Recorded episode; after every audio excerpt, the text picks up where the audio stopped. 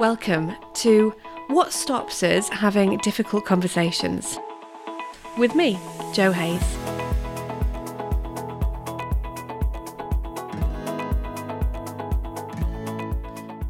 So, what stops us from having difficult conversations?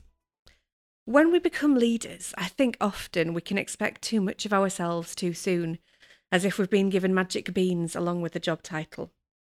One of the areas I often find leaders struggle with is having difficult conversations. And not because we don't want to address these problem areas, but because we're human beings with feelings and we want to get this stuff right. So, let's explore some of the more common reasons people avoid having these difficult conversations. Well, first, maybe it's that label as soon as we start to describe a conversation as difficult, our brain starts to put protection elements in place. We can become overly defensive in our tone, words, and body language, or sometimes overly aggressive, and not through bad intention, actually through good. Then we have fear. Fear plays a big part in stopping us wanting to have these conversations. And it can be any kind of fear fear of upsetting someone, fear of their reactions, fear of the consequences, fear of getting it wrong, fear of our own emotions kicking in. All completely reasonable emotions to have. It just shows that level of care that we have. However, if we allow this fear to drive our behaviours, that's when sometimes those conversations can go awry. Could our own knowledge, or lack of, sometimes be a barrier? Well, we often learn how to lead through the leaders that we've had in the past, whether they were good or the exact opposite. But who's to say that they knew what they were doing? Winging it is a term I often hear to describe people's leadership styles. So maybe if you've never had that opportunity to learn some great techniques for having these conversations, you might not want to delve into having one. Finally, our relationship with the person can stop us from having these conversations. If you're close to the person, you might not want to hurt their feelings. So, avoidance can feel like the best option. On the other hand, is it one of those tricky members of your team who you know is going to have a negative reaction? In which case, it feels so much easier just to choose your battles.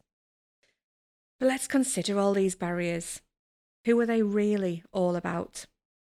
When you stop and consider the stuff that does get in the way of having some of these more challenging conversations, well, it's kind of all about you. Yet when we start to think about the reasons to have these conversations, we discover then that it's kind of all about the other person. So the label, we're choosing to label this conversation as difficult, therefore setting in motion that emotional reaction.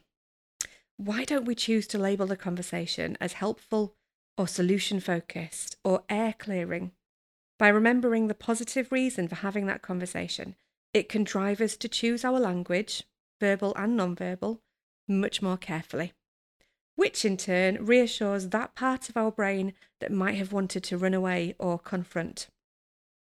Fear. Growth never comes from a place of comfort. There are umpteen quotes and examples of this all over the place. We know that fear stops us from developing, growing, excelling, being the best us. So why choose to let that fear stop us from having an important conversation with someone?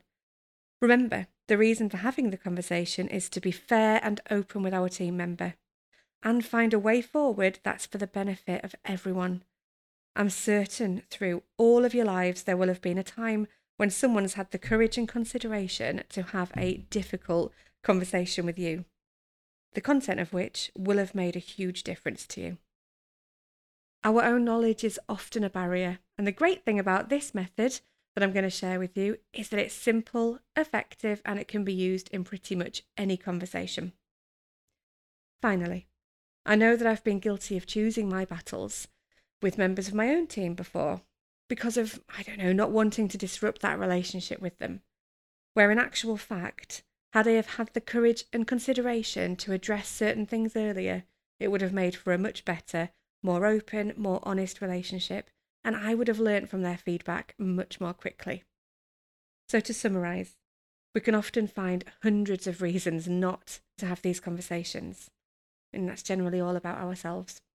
but let's remember the incredibly important reasons to have them, and that's generally all about them.